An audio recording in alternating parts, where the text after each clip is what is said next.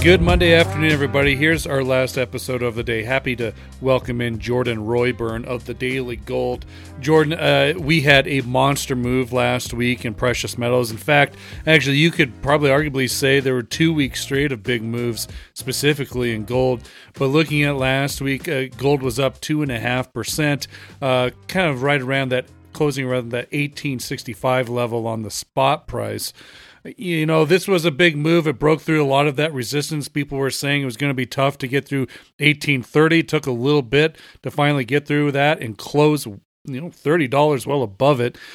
And I know you're a conservative guy. Uh, you know, you don't like to get terribly excited, but so you, you, it's hard to not get excited about this move when it technically did what it said it needed to do.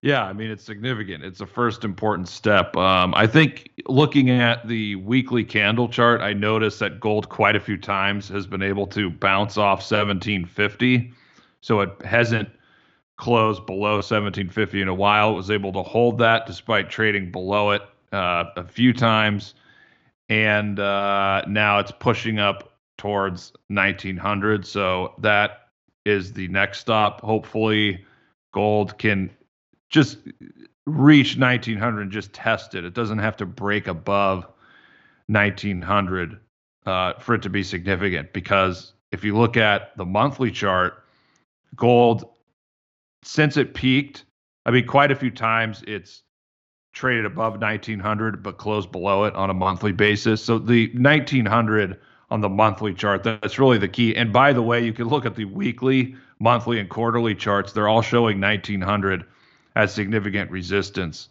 So that's something I'm going to be watching at the end of this month is resistance at 1900. The only way this can uh, completely reverse is if we were to see gold correct and then close the month a little over two weeks from now below 1820 1825 that's when you would have a failed breakout but it was it, it was it was like a mini breakout as a five month breakout i know that gold bulls and bugs get really excited over any kind of strength, um, especially when you're trying to come out of a correction. But that the, the real significant move would be gold making a weekly and monthly close above 1900. When that happens, then we know that the correction is really in the rear view mirror and the market is very close uh, to be able to uh, to trend you know higher to make new all-time highs but we're not at that point yet. I mean, as long as we haven't made that close above 1900 on a weekly and monthly basis, we're not at that point yet. And so that's kind of my guess. It's just a guess, but I, am thinking maybe we see gold trade up to 1900 on the daily chart and then we correct for a little while. You know, maybe that correction will be the correction that's associated with uh, rate hikes. Uh, that's another thing about the rate hike is typically gold has a uh, decline for several months or a few months before that first rate hike. Even when the market is strong, you can look at 2004. That's one example.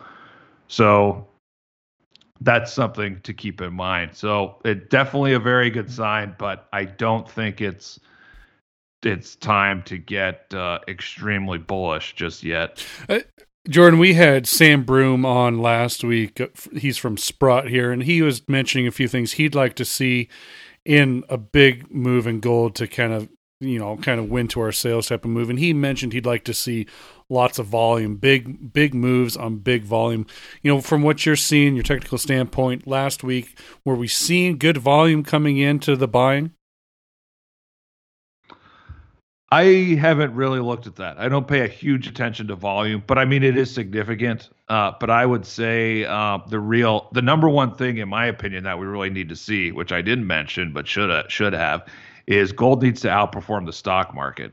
Now, gold is starting to gain a little strength against bonds. If you look at gold against TLT, I like the look of that chart. Uh, gold against foreign currencies, another way to look at that is just gold multiplied by the dollar index. Uh, last week that closed at a new 52 week high. So that mm. was the real breakout. Was gold is doing very well against foreign currencies, and that's a good sign because that you know in the last 20 plus years, uh, gold against foreign currencies before the majority of the major moves has strengthened before the gold price in dollars. So we have that. That's another good thing. But Trevor, the bugaboo, as always in recent years, uh, gold against the stock market. Mm-hmm. That ratio has not picked up that much. It's still really weak. And so that to me is the that's the last thing. I mean, if gold is going to break above 1900 and explode above 2100, make that next big breakout move, uh, that it needs to outperform the stock market. So that to me is uh, I'm not throwing cold water on the volume analysis because that's important, but to me the most important thing now moving forward is gold against the stock market. That's what we need. When we see that turn in favor of gold and that sustains, uh, that's going to be the signal that gold is getting pretty close to making a major breakout. Can we talk about your thoughts on the stock market here for a little bit? I just was curious, you know, your general sense of where we are here because there's a lot of mixed analysis here when it comes to, you know, things like the S&P and the Nasdaq and the Dow. A lot of people saying they're starting to see topping patterns, but fundamentally, we're talking about a Fed that is tapering. They're not stopping, they're tapering their purchases. They aren't even talking about increasing rates yet, supposedly. So, by all means, easy money, uh, easy flow into the stock market, and other people are saying we could see five thousand on the S and P. You know, what are you seeing here from the general markets here that you know maybe it's worth noting? Great question. Uh, I'm less keen on that uh, than other people. Uh, you know, if we go back three or four months, two or three months, maybe, I mean, there were some indications that the market could be headed for a sustained correction, and um, you know, we are we are seeing people get excited again. I think some of the sentiment indicators we have to keep an eye on those for the stock market because again, go back a couple months, you know, there were these negative divergences, but some of the sentiment indicators and the money flows were not too extreme. So maybe we need to see too much. you know the market move higher and then there's kind of like an all in type deal where as far as fund managers and you know retail uh, sentiment polls if we get a, a, another leg higher to 5000 and we see all those sentiment indicators are really going to the extremely bullish side you know that could be an indicator that the market is headed for a sustained and significant correction. Uh, but you know just in the very big picture something to keep in mind the stock market i mean it's about corporate profits and it's also just in recent times it's been about capital flows because you can't make any money in bonds at one or two percent, and uh, even you know the high quality corporate bonds, you know, the yields on those have been much lower than normal. That people have had to go into junk bonds to get a decent yield. So it, the, the market has done really well uh, because of capital flow. So that's, I mean, that's also it's important to study that in addition to all the technicals because if we get um, you know, if we get a bump up in rates next year uh, by you know a, a couple percent, uh, that's going to impact. I mean, if inflation persists and that occurs, that's going to Im- start to impact capital flows, and so that's what can uh, impact the stock market along with uh, the perception of uh, stagflation. That that could also be an issue for the market. Uh, let's let's chat about the bonds right now. I mean, obviously, we're seeing uh, an increase in the ten-year Treasury note. That's usually what I keep an eye on. A lot of other people do, uh, but the out out later into the curve, the thirty-year is also rising a tad bit. The twenty-year still has a greater yield than the 30 year, which is interesting. So the, this curve, you know, we don't talk a whole lot about the curve, but it's interesting to watch because early in the curve in the one, two, three months, as I'm seeing it, they're all at 0.05. And then it starts increasing until you get to the 20 year, that's just below two, but the 30 year is even below that. Um, you know, I don't know if are we making too much out of these little moves here in the bond market, or is there something to be taken away from this? Well, the something to be taken away from it is um, if we're looking at the 30 year, that's sort of been trending down a little bit. Um, and uh, so we're we're seeing, you know, de- deflationists and disinflationists will point to that. Bonds are there's such a major issue. I just think looking at next year, they're an issue because if long-term yields start coming down and the Fed is hiking, you know, of course that brings that flattens the yield curve and and uh, potentially brings it closer to another inversion. So that I mean that's something to keep in mind. I mean that's one scenario.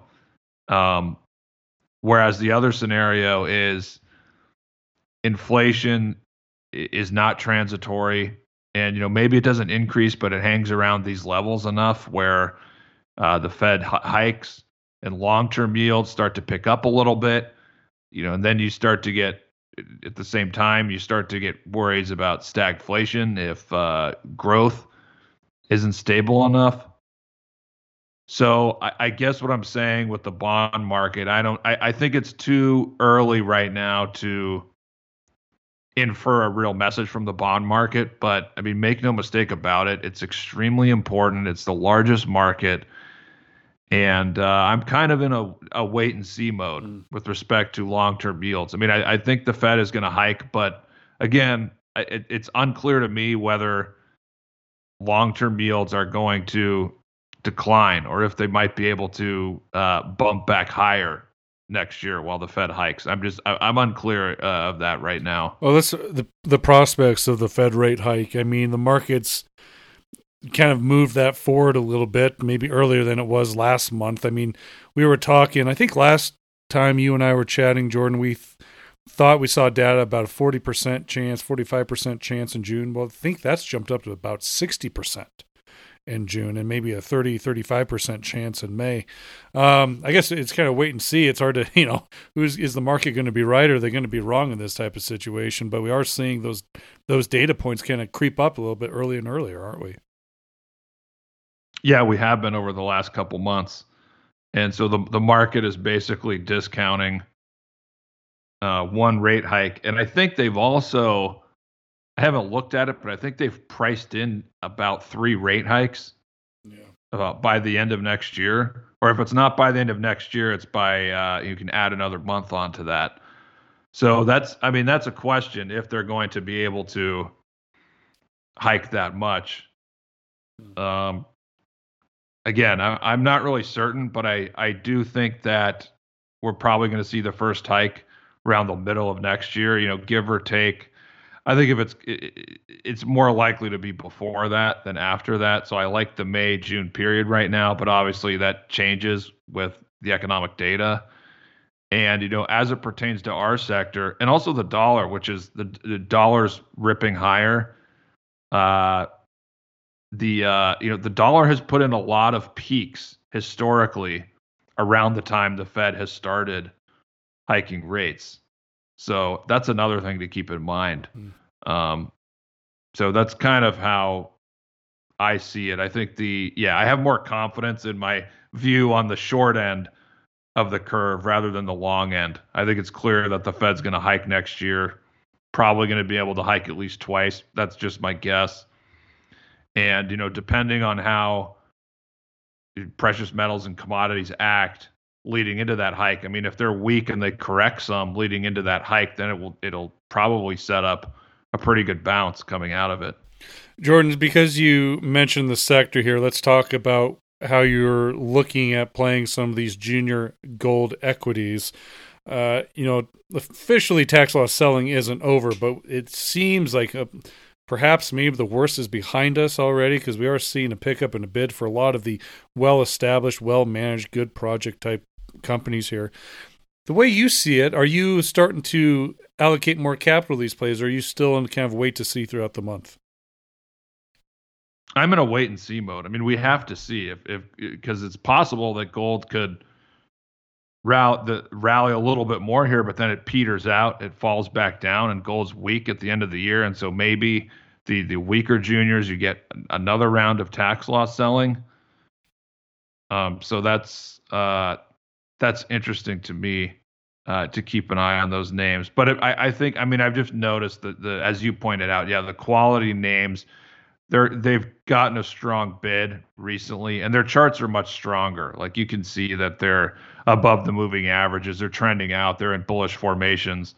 Whereas anything else that's struggling, those things are probably going to need gold to make a weekly and monthly close above 1900 before we get some traction. You know that that's really that's really the line right now. You know, call it the 50 yard line for like lack of a to use a football analogy for lack of a better analogy. But uh, I know it's interesting because it, uh, people should they, they should think about that and consider because even the you know they're the more type op- optionality type plays. I mean, there could be a lot of value in that area um, if you're able to get into something before gold breaks 1900, uh, but then it breaks 1900 not too long after that.